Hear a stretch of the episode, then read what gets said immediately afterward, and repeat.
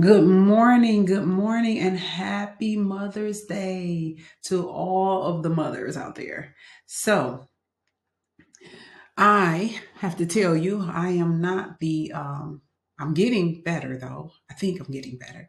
I'm not the best at uh, when it comes to like recording, uh, social media, that type of thing. That's not for me. Uh, however, I am getting better because I'm realizing so many things in order to uh, reach so many. There are certain platforms we have to use in order to do so. So I've been praying and asking God to genuinely uh, help me because it's something that I did not want to do. So I had to do it because it's in my loins as He has been pulling and nagging and uh, like tearing at me on the inside to do this. So what you see before you is someone that is nervous, um, but trusting God in obedience, knowing that um, this isn't a choice that I made. To be honest, it's uh, something that He's placed upon me.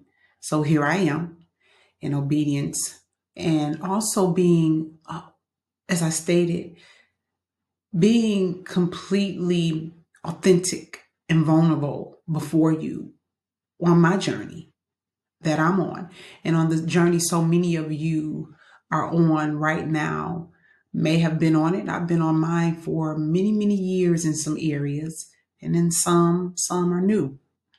Um, this morning I will be going to service, so I actually will be leaving out shortly. It's uh, early in the morning, not too early because I'm up at 4:35 a.m. But I'm up and I have to get ready for to leave out for service soon. So I um, was pulling at me to get on here, and so here I am. So have a little patience with me, I guess, if I ask that question. But here we go. So I um as I said, happy Mother's Day to all the ladies. But I want to speak to us from uh, 1 Samuel 17. And I'm actually going to read some of it, and most of it I'll just speak to you. I wrote this in 2013. Yes, 2013. And I didn't know how I would ever be able to share it. Um, outwardly. I've written it and put it on things like a uh, thought I would do a blog or something like that. And that just wasn't, nothing was happening to resonate that with me. But then the Lord gave me this back to me this morning. And I thought I would come and bring it on here for you. So I will read it to you. And as I said, some of it will be, I'll read it, and some of it will be, I'll just kind of speak a little bit, but not to get off topic.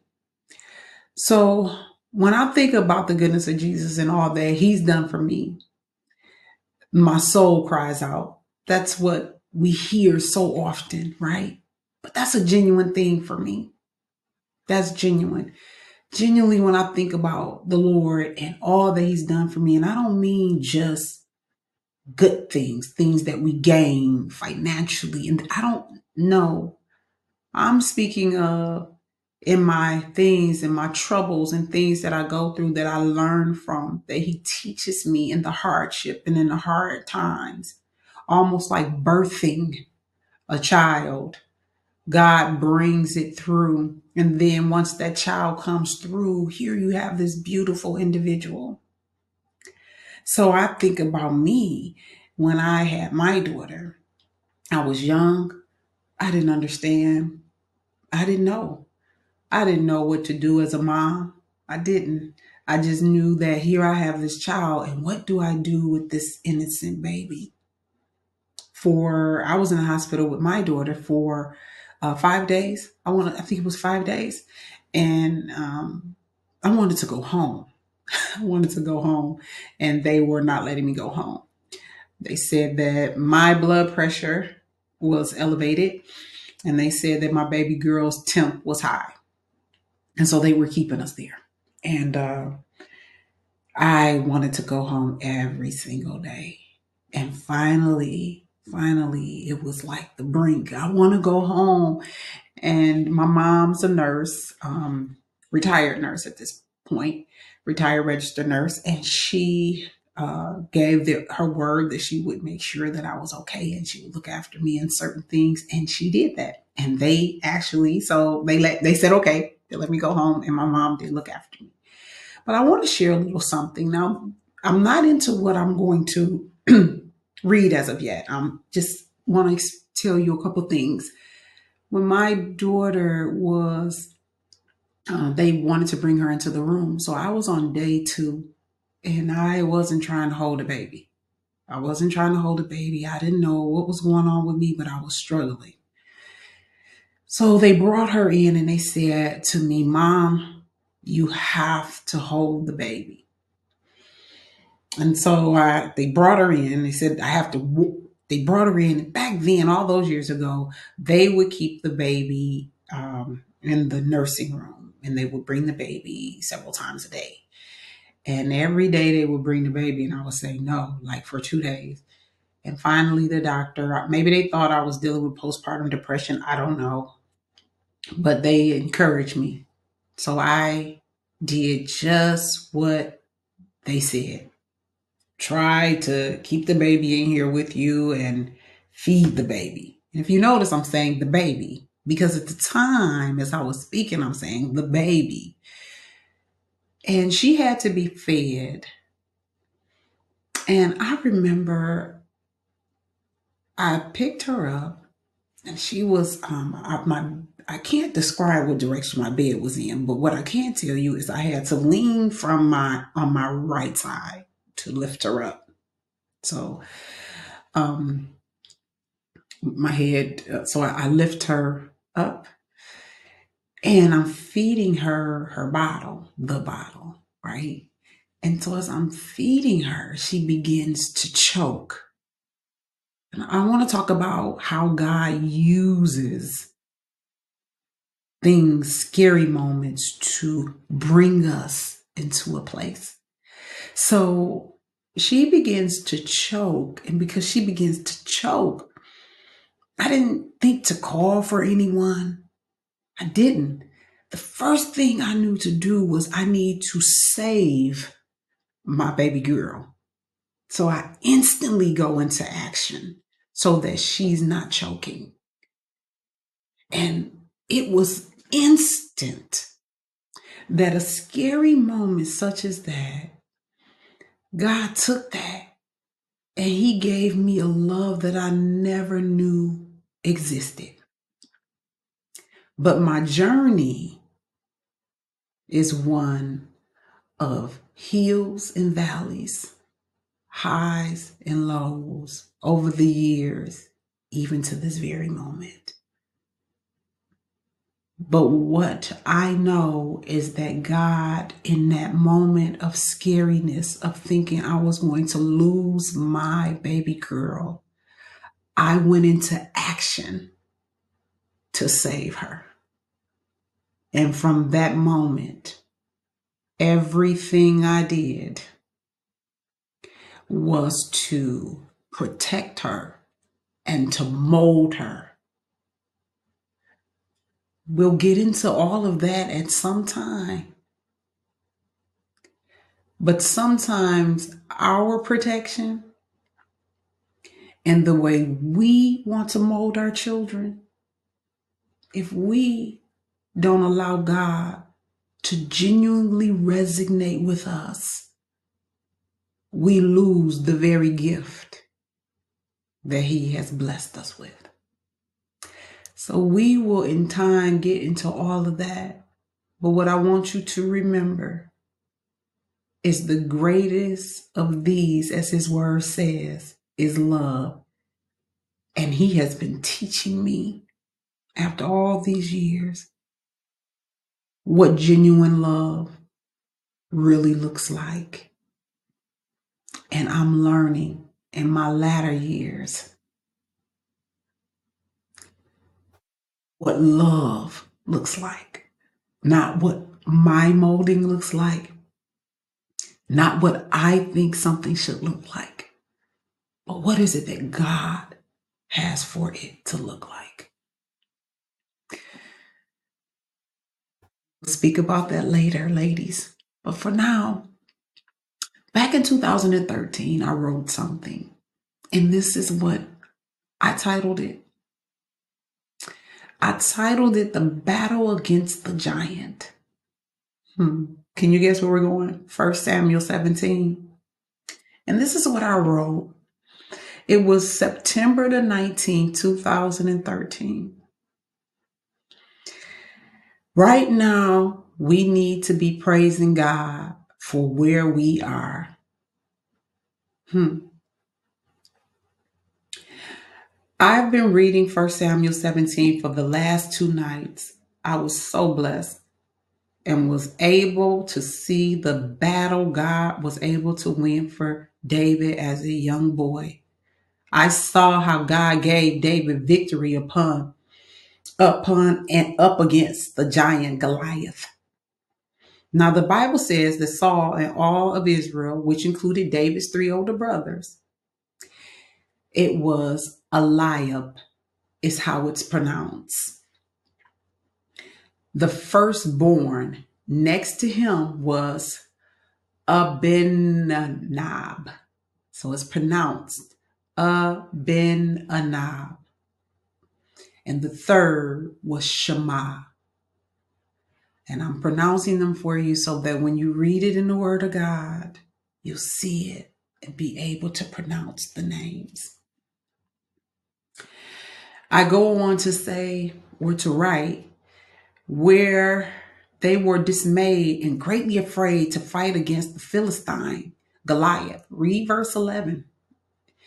Not only were they afraid, when David came and spoke against Goliath by faith, his eldest brother hmm, spoke against David.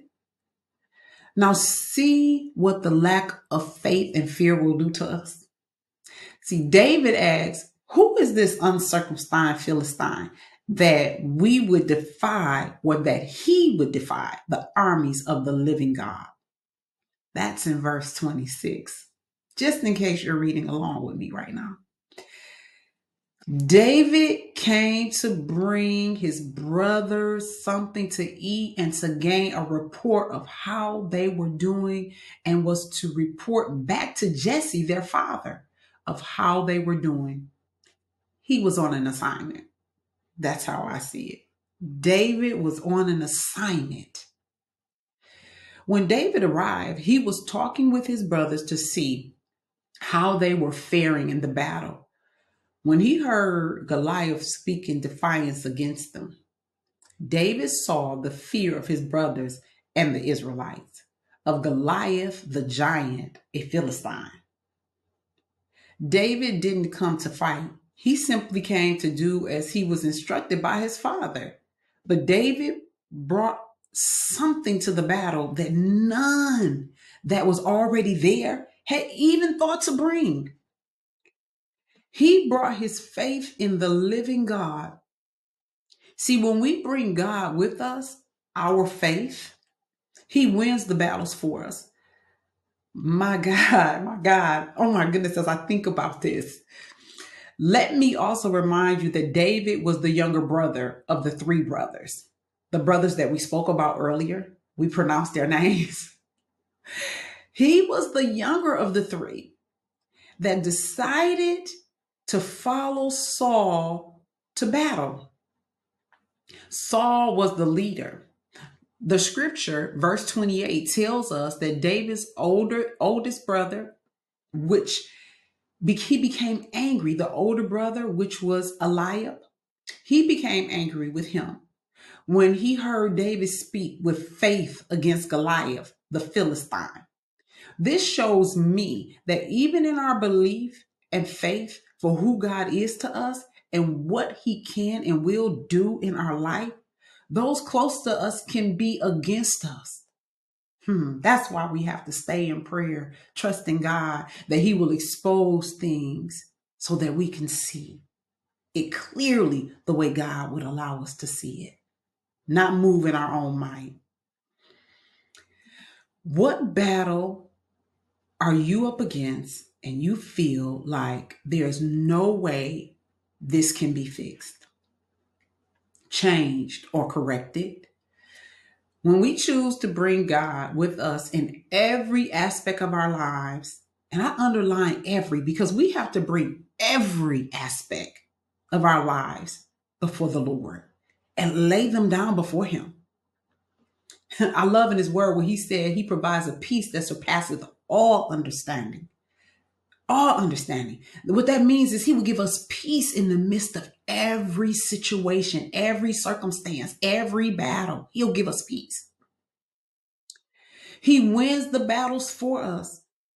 We must have faith. Where is your faith in our Almighty God? Ask yourself that. See, God is not just there for the fight, He is there in the victory. Praise unto God on today. This further validates God's word. And when in Second Corinthians 10 and 4, where he says, For the weapons of warfare are not carnal, but they are mighty in God to the pulling down of strongholds. Think about that. For the weapons of our warfare are not carnal, but they are mighty in God to the pulling down of strongholds. What strongholds are in our lives that we're not giving them over to the Lord? Hmm. Just in case I didn't mention, Goliath was six cubit and a span. He had a helmet of brass upon his head. He was armed with a coat of mail. The weight of the coat was 5,000 shekels of brass. He had greaves of brass upon his legs and a target of brass between his shoulders. The staff of his spear was like a weaver's beam. His spear's head weighed 600 shekel of iron, and one bearing a shield went before him. I need you to read verse 5 through 7. Powerful. It explains it all right there. Now, how many of us at this very description will lose our faith in what God will do for us if we had to come up against this giant. Let's speak some clear facts. We trust God for a few dollars, a few hundred dollars, a few thousand dollars. Mm. We trust God for a bag of groceries. We trust God for a healed ankle. We trust God for a small bill to be paid. We trust God to put gas in the car. But what about trusting and believing God for a breakthrough in our marriages? Trusting and believing God for strongholds being taken off of our children, taken off of us, okay? Off of us. Trusting and believing God for a doctor's report to be changed from cancer to deliverance. Trusting and believing God for the job when we've been out of work, unemployed for over a year. I'm asking you on today, what are you willing to truly trust and believe God for? Take a moment there. What are you truly willing? What am I truly willing to trust God for? He is not limited at all. I know every day we go through things and it feels like this God that we're serving, he's limited because I'm dealing with this or I'm dealing with that. But you're going to find out he's not a limited God. We're the limited ones. We limit him because we choose what we think he can and cannot do. We put stipulations on our God. He says in his living word that he can do all things but fail. And we have the nerve to ask for a car note. Mm, that's powerful to me. Let me say, I'm believing God for the payoff of a car. See, I'm not talking about the car, just so you know. It's not about a material thing. I want you to understand the car note is the small thing. Paying off the car is magnificent faith. That, that's what I'm trying to get us to understand and see. I'm believing God for the restoration of the relationship between my daughter and I. See, I've been believing it for years. I didn't just get here.